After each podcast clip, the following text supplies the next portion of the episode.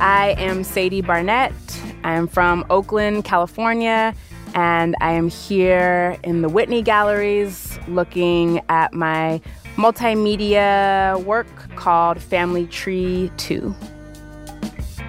I'm really thinking about a living room, that one auntie who might have all of the family photos displayed in the home, and it very much feels like this salon wall from the living room. All of these works are hanging above a holographic vinyl upholstered couch. This piece is essentially a deconstructed family tree, so it's really built around these family names, which are the names of my family on my father's side. But it's really a self portrait as a relational way of being. So, who I am based on who I am from and who I am in relation to. And at the same time, I wanted to use this rainbow order structure to really make the piece feel like though it's made up of a bunch of small things, it's one big thing unified together.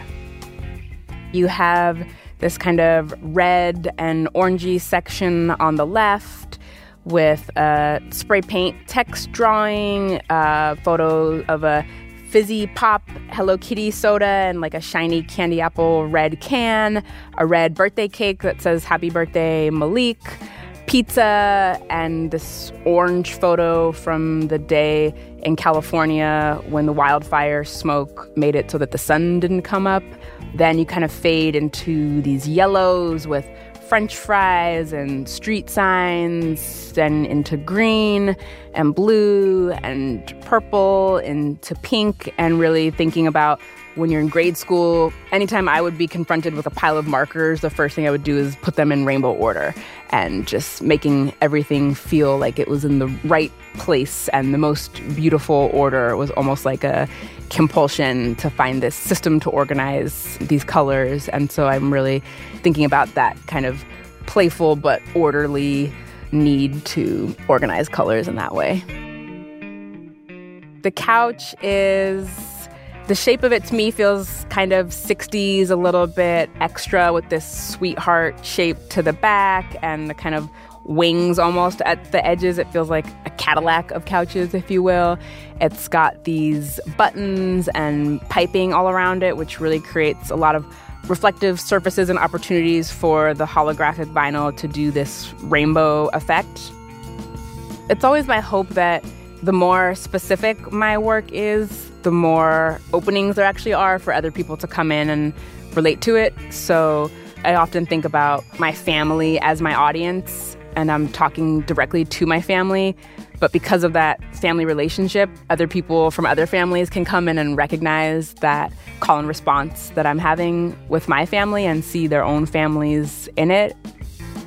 There's one photograph that looks like it's from a wedding. There's this giant white floral arrangement in the background, and two adults kind of looking off into some other conversation that's happening outside of the frame. And then there's a little kid, maybe five or six, kind of staring right into the camera, probably a little bit bored because they're at this grown up function and they don't know how long they're going to be there. And there's not a lot of entertainment for the kid.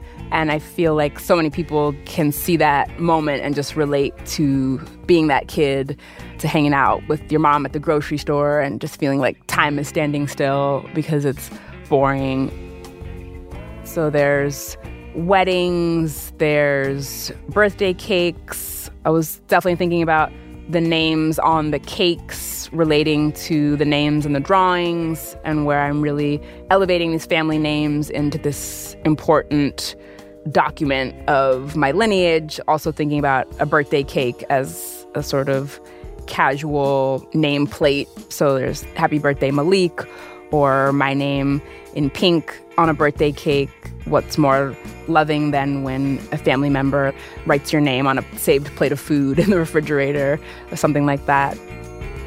No one moment is going to be the texture of a life and the complexities of all these interweaving lives and histories and moments, but maybe together all these things start to inch a little bit closer towards a texture, an experience, some glimpse at what's at stake when you think about a family and the arc of generations and these huge ideas of history and family.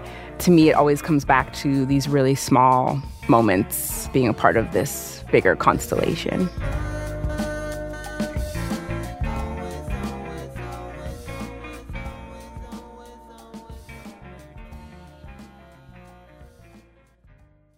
Artists Among Us minisodes are produced at the Whitney Museum of American Art by Anne Bird, Nora Gomez Strauss, Sasha Peterfreund, Emma Quaitman, and Emily Stoller Patterson.